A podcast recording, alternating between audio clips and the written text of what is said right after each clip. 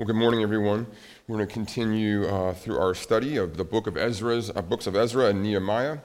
And this morning, as we turn to consider chapter 7, when I checked among the people and the priests, listen to this. He says, I found no Levites there. There was no one. Here's the, here's the problem. He'd been given, the king had given him various sacred, various sacred objects for the temple to be brought back. And guess who was to carry those, those, those sacred objects?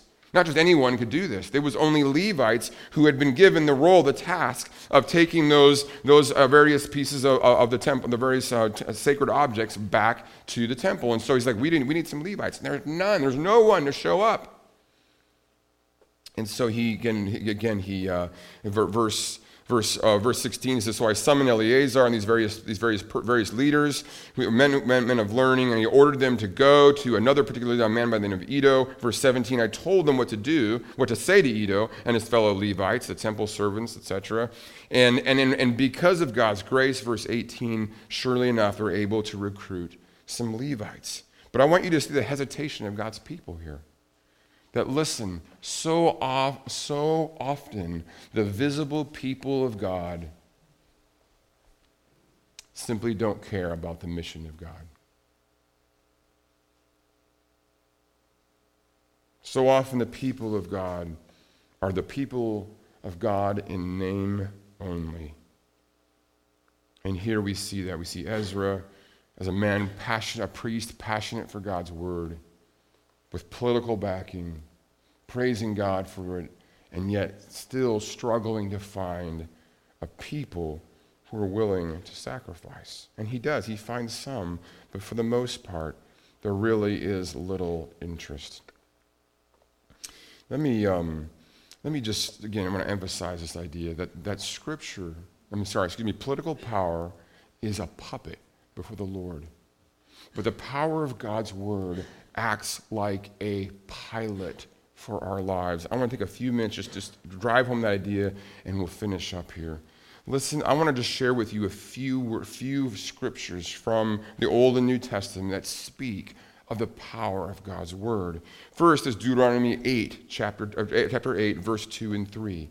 Man does not live on bread alone, but on every word that comes from the mouth of God. That's chapter, Deuteronomy chapter 8. Listen to Deuteronomy chapter 17. It speaks of the king that Moses says, One day you will ask the Lord for a king, and this is how the king must live. Listen to this. The king is, quote, to write for himself on a scroll the copy of this law taken from that of the Levitical, Levitical priests. It is to be with him, and he is to read it all the days of his life so that he may learn to revere the Lord his God and to follow carefully all the words of this law and, the, and, the, and these decrees.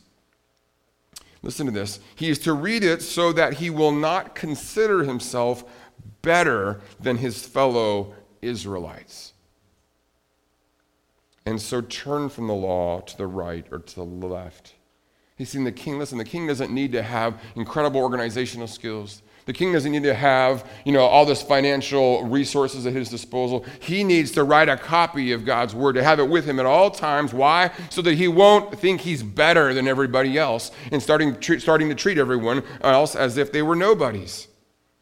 Or to somehow privilege themselves. Oh, you know, I, I, I, the rules don't apply to me. I'm special, and therefore I can sin. And then there's this one beautiful promise then he and his descendants will reign a long time over his kingdom in Israel. Joshua 1, verse 8. Here is Joshua faced with this martial responsibility of conquering the land. He needs troops, he needs training, he needs all this stuff. No, it says in verse 8 that he needs to do this to keep this book of the law always on your lips. Meditate on it day and night so that you may be careful to do everything written in it.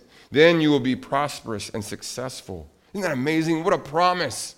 Listen to this promise from Psalm, chapter, Psalm 1. Blessed or how fortunate is the man who does not walk in the counsel of the wicked, or stand in the way of sinners, or sit in the seat of mockers. But his delight, his passion, is in the law of the Lord, and on his law he meditates day and night.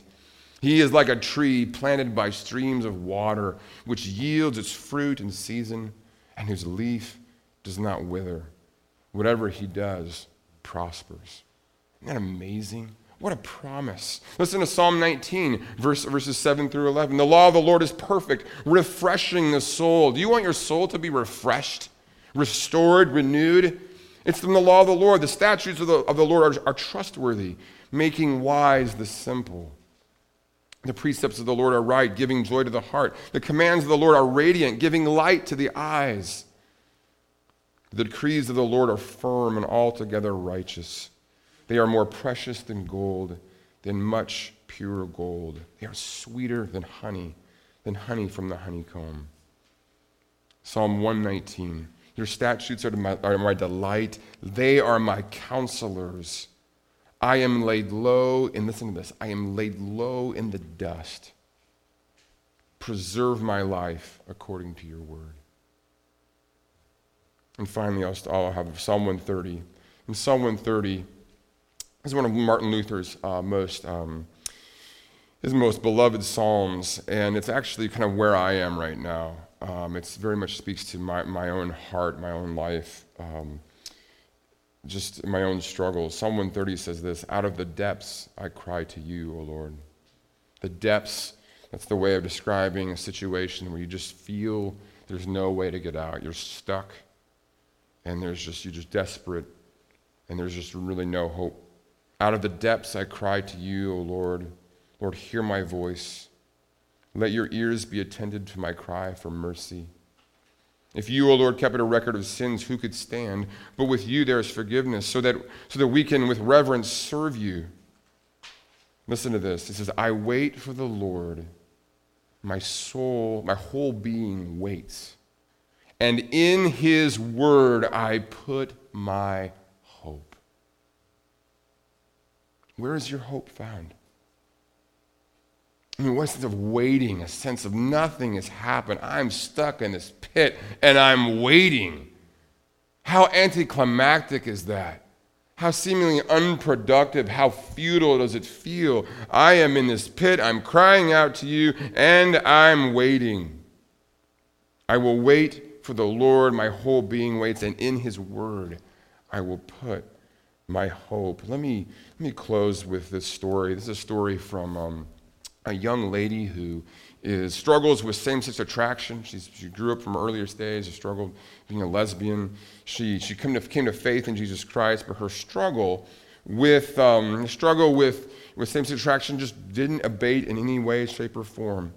And she said she knew she wanted to serve the Lord, but she, she, uh, she didn't know quite how to, what that would look like. So she shares in her testimony, I was listening to it recently, she shares about how she, she decided to go to a Christian college and to pursue ministry. And she says this I'm going to quote now. She says, And there I found a people who told me that I could be all things.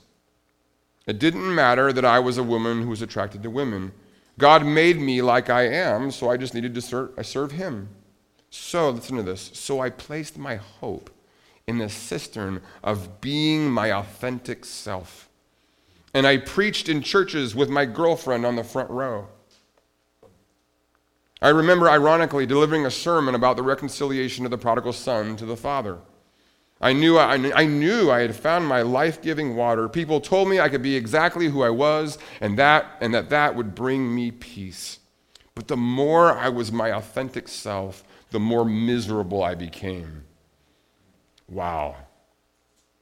See, scripture is clear that sin is fun for a season, and I had fun. The scripture also says that our Father loves us enough to discipline us when we are insisting on doing things that are not best for us. And the scripture also says that He Himself is the best. And He told the Israelites to choose this day whom you will serve. He placed a fork in my own road. I realized I could not serve Him and continue to serve myself.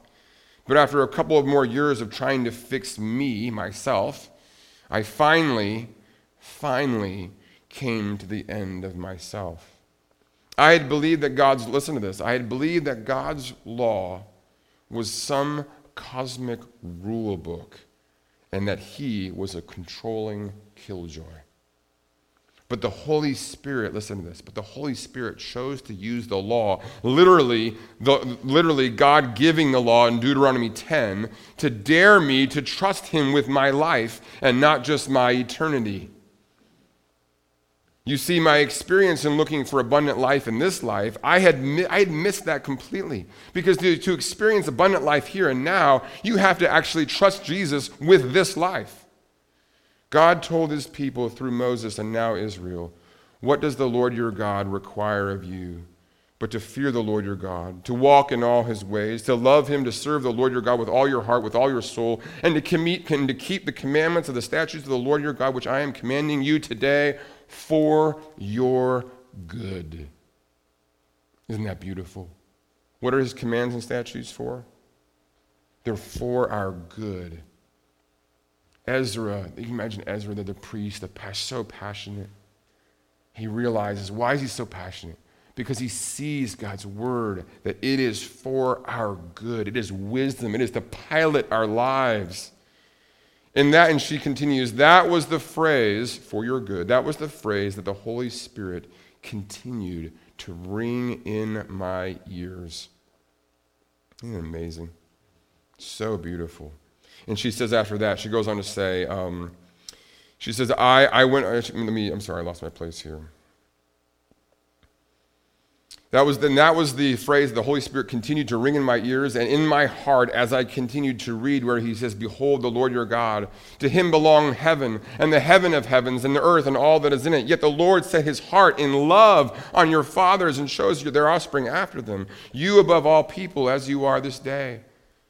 She concludes, So I decided to take God up on this dare. I dared him to do better with my life than I had.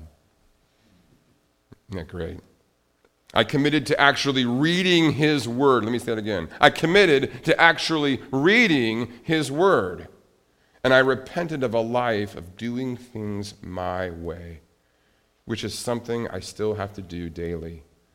And I turned to doing things His way, as if I actually believed that it is what was best for me.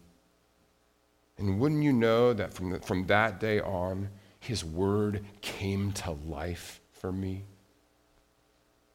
The more I obeyed, whether I liked it or, not, or agreed with it or even believed it, the more I saw that he could be trusted that he did know what was best for me. The more I hid his word in my heart, the more it pierced my heart like the sword of the Spirit that it is, laying bare before me the sin and selfishness of my heart, the lies I had believed about him and about myself. The more I filtered all my thoughts and feelings and attitudes through Scripture, the more I took my thoughts captive and made them obedient to Christ. Brothers and sisters, I just long, I long for a good shepherd to be a place who are filled with Christians who are passionate for the word of God, who have followed this young woman's counsel in her way, recognizing that God's word is a pilot for our lives, navigating us to blessing, navigating us to hope, to life. It's beautiful. Sometimes how it pains my soul the emails that I don't get from you, whom I love, the emails that just don't come asking about what God's word means, that don't ask about, hey, how do I apply God's word to this situation in my life? The aching silence of people who don't know what they're missing out on. His word offers real hope, real wisdom. Don't miss out. Don't try to do this thing on your own. I don't have all the answers. Jesus does. And we can find them together. Let's pray. Heavenly Father, how good it is as we turn to consider, as we turn to partake of this wondrous feast in front of us, the Lord's Supper. Father, how good it is to know that you are one who indeed has pursued us, have give, has welcomed us, and yet given us also a wisdom for this time, this day this hour, this life that we are to live. Thank you for that, for you to thank you for how you have not left us just to wander, but you've given us your wisdom. You've given us your truth. And Father, as we turn to consider your word this morning, we recall the sacrifice that our Lord Jesus Christ has made. And Father, we, we come to you now proclaiming his death proclaiming that he has died for us and we belong to him. Father, it is in his name that we pray these things. Amen.